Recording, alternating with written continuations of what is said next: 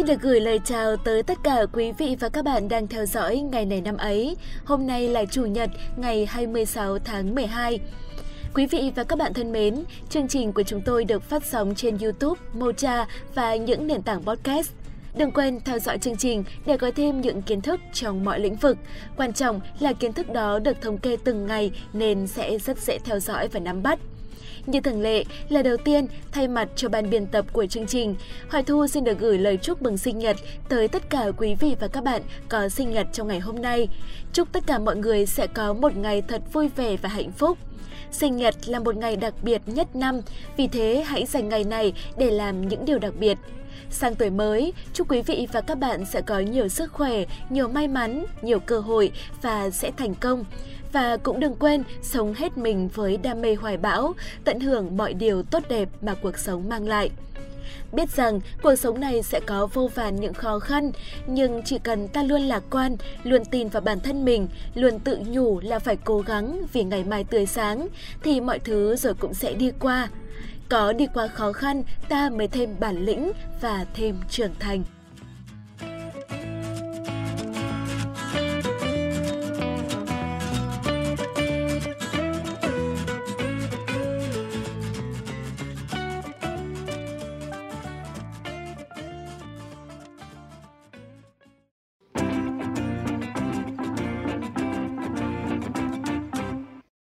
Quý vị và các bạn thân mến, ngày 26 tháng 12 năm 1945 là ngày mất của vua Duy Tân, một vị vua yêu nước có tinh thần chống Pháp mạnh mẽ. Xung quanh câu chuyện cuộc đời của vị vua này có một giai thoại mà vẫn được nhắc mãi tới ngày nay. Nhân dịp này, chương trình xin phép được chia sẻ với tất cả các bạn. Chuyện kể rằng, vào mùa hè, vua Duy Tân thường ra biển cửa tùng nghỉ mát – một hôm, vua từ bãi tắm chạy lên với hai bàn tay lấm lem đất cát. Quan thị vệ mang thau nước tới cho vua rửa tay. Vua hỏi, tay bẩn thì lấy nước mà rửa, thế nước bẩn thì lấy chi mà rửa? Quan thị vệ hoảng hốt, không biết trả lời thế nào. Vua liền nhấn giọng, nước bẩn thì lấy máu mà rửa, hiểu không? Quý vị và các bạn thân mến, câu nói này đã được coi là câu nói chấn động cả trăm năm. Chẳng biết quan thị vệ lúc đó có hiểu được ý của vua hay không, nhưng người đời sau nghe lại câu chuyện chắc chắn hiểu được điều mà vua Duy Tân muốn nói là gì. Vua Duy Tân đã mượn ý dòng nước để nói về vận nước. Đất nước đang dơ bẩn vì giặc ngoại xâm thì phải dùng máu mới có thể rửa sạch. Câu nói này vừa thể hiện được sự đau lòng của nhà vua trước hoàn cảnh của đất nước, lại vừa thể hiện được ý chí quyết tâm đánh đuổi giặc ngoại xâm. Dù đang trong lúc thành thơi nhất, vị vua trẻ tuổi vẫn không ngừng nghĩ về số phận của đất nước. Về sau, vua Duy Tân cũng có nhiều hoạt động thể hiện được hoài bão độc lập của mình. Chỉ đáng tiếc là giấc mộng đã không trở thành hiện thực. Nhắc lại câu chuyện về vị vua yêu nước là để chúng ta hiểu hơn về lịch sử nước nhà, là để thấy tự hào về truyền thống kiên cường của dân tộc. Từ đó, ta thêm trân trọng hiện tại, biết ơn quá khứ và cố gắng để góp phần vào công việc xây dựng, bảo vệ Tổ quốc ở hiện tại. Quý vị và các bạn thân mến, những câu chuyện khác về vua Duy Tân sẽ được chương trình chia sẻ thêm ở phần sau. Cùng với đó sẽ là rất nhiều những thông tin khác được tổng hợp có liên quan tới ngày 26 tháng 12. Chắc chắn các bạn sẽ không thấy lãng phí thời gian khi lựa chọn lắng nghe chương trình của ngày hôm nay. Hãy cùng gặp lại MC Phạm Kỳ và Huyền Trang để đến với phần nội dung chi tiết.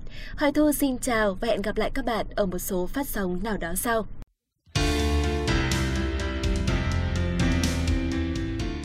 Quý vị và các bạn đang nghe ngày này năm ấy, Phạm Kỳ và Huyền Trang rất vui được đồng hành cùng với chương trình. Quý vị và các bạn thân mến, hôm nay là ngày 26 tháng 12 rồi. Bây giờ thì đúng là những ngày còn lại của năm 2021 chỉ còn đếm trên đầu ngón tay thôi. Chúc các bạn sẽ có những ngày cuối năm thật nhiều điểm nhấn, nhiều dấu ấn và nhiều niềm vui. Sang năm mới, đừng quên tiếp tục đồng hành cùng với chương trình ngày này năm ấy nhé.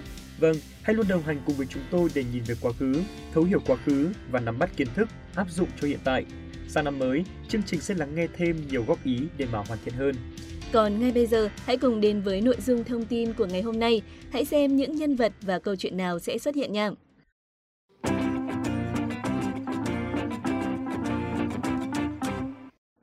Quý vị và các bạn thân mến, nhà yêu nước Phan Bội Châu sinh ngày 26 tháng 12 năm 1867, nay là kỷ niệm 154 năm ngày sinh của ông. Phan Bội Châu, tên cũ là Phan Văn Sang, hiệu Hải Thụ, sau lấy hiệu là Sào Nam, quê ở làng Đan Nhiễm, nay là xã Xuân Hòa, huyện Nam Đàn, tỉnh Nghệ An. Lúc nhỏ, ông nổi tiếng là thông minh, 6 tuổi đã thuộc hết Tam Tự Kinh, 7 tuổi đã hiểu kinh truyện, 13 tuổi đi thi ở huyện Đỗ Đầu, 16 tuổi đỗ đầu sứ. Năm lên 9 tuổi, ông đã có ý thức hưởng ứng phong trào của Trần Tấn, Đặng Như Mai chống bọn thực dân. Năm 17 tuổi, được tin phong trào khởi nghĩa nổi lên ở Bắc Kỳ, ông đã thảo bài hịch Bình Tây Thu Bắc. Năm 19 tuổi, hưởng ứng chiếu Cần Vương của Hàm Nghi, ông tổ chức một đội thí sinh quân gồm 60 người lên đường ứng nghĩa. Nhưng chưa kịp hành động thì địch đã về càn quét ở làng. Năm 1900, ông đỗ thủ khoa trường nghệ và chính thức bước vào cuộc đời hoạt động cách mạng. Ông lập ra Hội Duy Tân năm 1904, chủ trương bạo động và nhờ ngoại viện để khôi phục nền độc lập. Đầu năm 1905, ông sang Nhật rồi quay về dấy lên phong trào Đông Du. Lãnh đạo phong trào Đông Du, Phan Bội Châu đã tổ chức công hiếu hội, tập hợp hơn 200 lưu học sinh Việt Nam sang Nhật học tập chính trị, khoa học, quân sự. Khoảng tháng 3 năm 1909, tổ chức Đông Du bị giải tán và Phan Bội Châu bị chính phủ Nhật trục xuất, trở về ẩn náu tạm thời trên đất Trung Quốc ít lâu, Phan Bội Châu sang Xiêm hoạt động. Hơn một năm sau, khi cách mạng Tân Hợi 1911 thành công, Phan Bội Châu trở về Trung Quốc và thành lập Việt Nam Quang Phục Hội, mà tôn chỉ duy nhất là đánh đuổi giặc Pháp, khôi phục nước Việt Nam. Sau những hoạt động yêu nước, Phan Bội Châu bị thực dân Pháp nhờ bọn quân phiệt Trung Quốc bắt giam vào ngày 24 tháng 12 năm 1913. Năm 1917, khi Phan Bội Châu ra tù, sống bằng nghề viết báo ở Hàng Châu, làm biên tập viên của tờ Bình Sự tạp chí. Tuy nhiên, Phan Bội Châu vẫn không quên lợi dụng báo chí để tuyên truyền chống Pháp và tiếp tục tìm đường cứu nước. Giữa năm 1924, phỏng theo Trung Quốc Dân Đảng của Tôn Trung Sơn, Phan Bội Châu đã cải tổ Việt Nam Quang Phục Hội thành Việt Nam Quốc dân Đảng.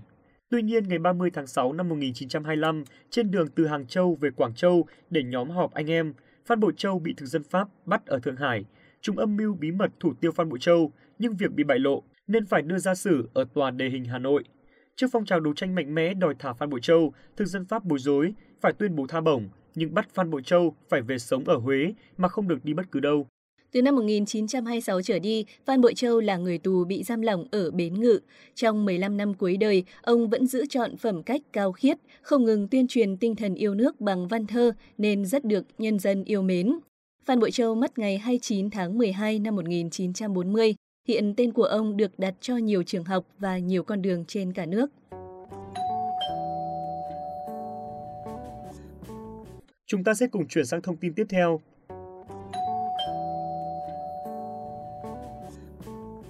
Vị hoàng đế thứ 11 của triều Nguyễn, vua Duy Tân, mất ngày 26 tháng 12 năm 1945. Vua Duy Tân có tên thật là Nguyễn Phúc Vĩnh San, sinh ngày 26 tháng 8 năm Canh Tý 1900, là con của vua Thành Thái với bà tài nhân Nguyễn Thị Định. Ông cùng vua cha Thành Thái và vua Hàm Nghi là ba vua yêu nước nổi tiếng trong lịch sử Việt Nam thời Pháp thuộc, có nhiều nỗ lực trong việc tìm cách khôi phục nền độc lập, tự chủ của quốc gia, dân tộc.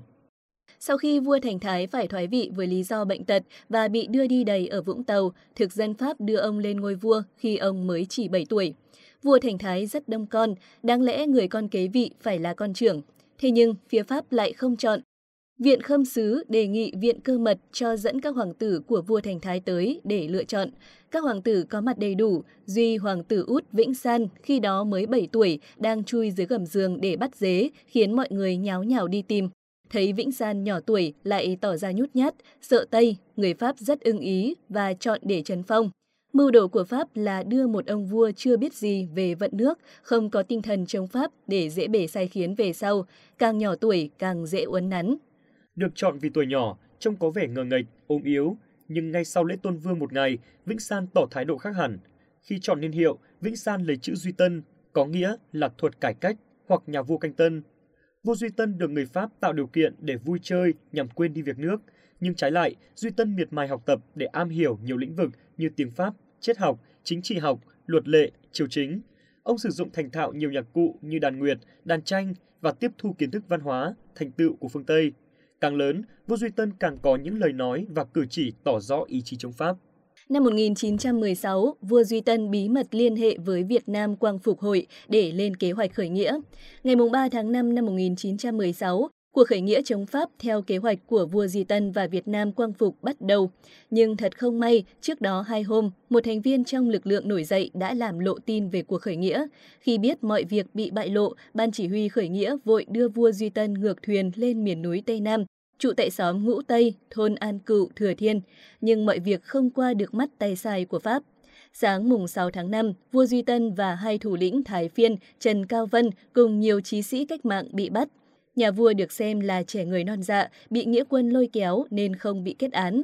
Tuy vậy, vua Duy Tân vẫn bị lưu đày sau nhiều lần không chịu thỏa hiệp trước quân Pháp. Đầu tháng 11 năm 1916, vua Duy Tân cùng với vua cha Thành Thái bị đày sang đảo Ronion ở châu Phi. Tại chốn lưu đày, vua Duy Tân phải trải qua những tháng ngày vất vả. Dù vậy, ông tiếp tục học. Ở nơi hải đảo xa xôi, không có tin tức khoa học, thời sự, cựu hoàng đã nghĩ ra cách nghiên cứu về vô tuyến điện để chế tạo ra các máy liên lạc với bên ngoài. Ngày 26 tháng 12 năm 1945, ông đã chết trong một vụ tai nạn máy bay ở Ubangi, Cộng hòa Trung Phi. 42 năm sau, vào tháng 4 năm 1987, hai cốt của ông được con cháu mang về Huế và an táng trong khu vực An Lăng bên cạnh mộ vua cha Thành Thái.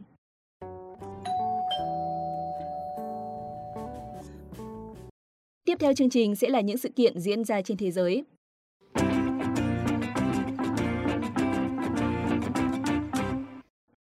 Phát hiện của Marie Curie và Pierre Curie về radii được công bố cho Viện Hàn lâm Khoa học Pháp vào ngày 26 tháng 12 năm 1898.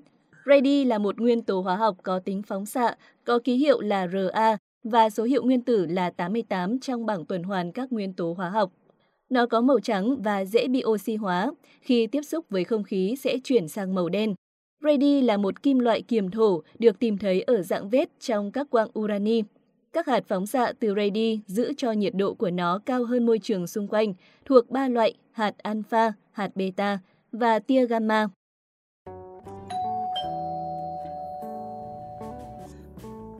Chúng ta sẽ cùng chuyển sang thông tin tiếp theo.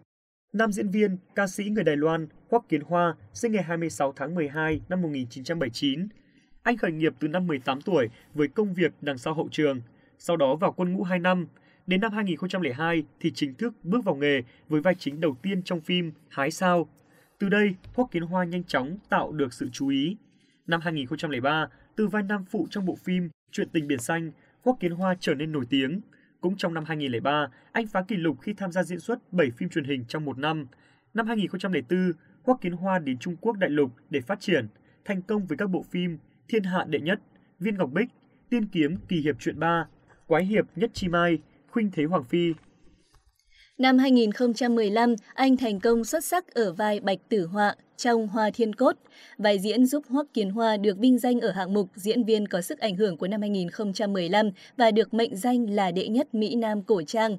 Cũng trong năm này, phim Hãy nhắm mắt khi anh đến cũng được sự đón nhận nồng nhiệt của khán giả. Tiếp đó, Hoắc Kiến Hoa khuấy động màn ảnh với vai Càn Long trong Như ý chuyện. Là nam thần được săn đón, Tuy nhiên Hoắc Kiến Hoa khá kín tiếng về chuyện tình cảm. Anh từng có nhiều người yêu đồn đoán như Đường Yên, Cảnh Điềm, Triệu Lệ Dĩnh, nhưng bạn gái công khai duy nhất của anh là Trần Kiều Ân trước khi công khai yêu Lâm Tâm Như vào tháng 5 năm 2016. Ngày 31 tháng 7 năm 2016, Lâm Tâm Như và Hoắc Kiến Hoa nên duyên vợ chồng bằng đám cưới bí mật tại Bali. Hiện giờ, cặp đôi đã có cô con gái có tên là Cá Heo Nhỏ.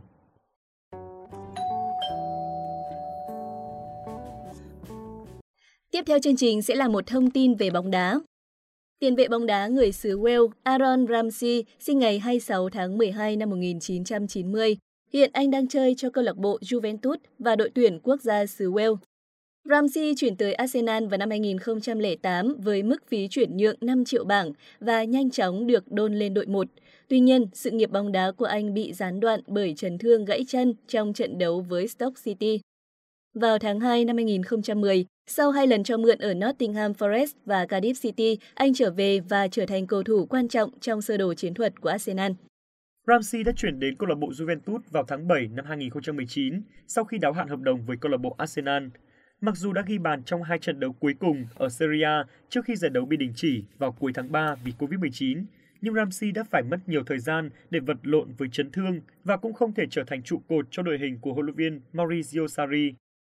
Có một điều hết sức kỳ lạ liên quan đến cầu thủ này, đó chính là lời nguyền Aaron Ramsey.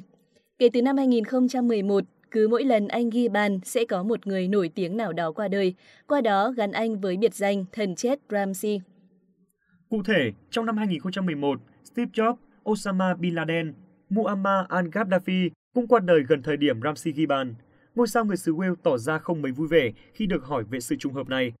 Nữ danh ca Whitney Houston mất ngày 11 tháng 2 năm 2012 khi tiền vệ của câu lạc bộ Arsenal ghi bàn vào lưới của Sunderland.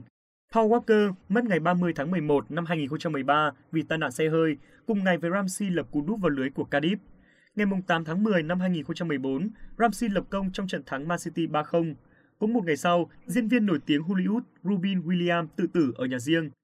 David Bowie, ca nhạc sĩ, nhà sản xuất âm nhạc nổi tiếng người Anh, mất ngày 10 tháng 1 năm 2016.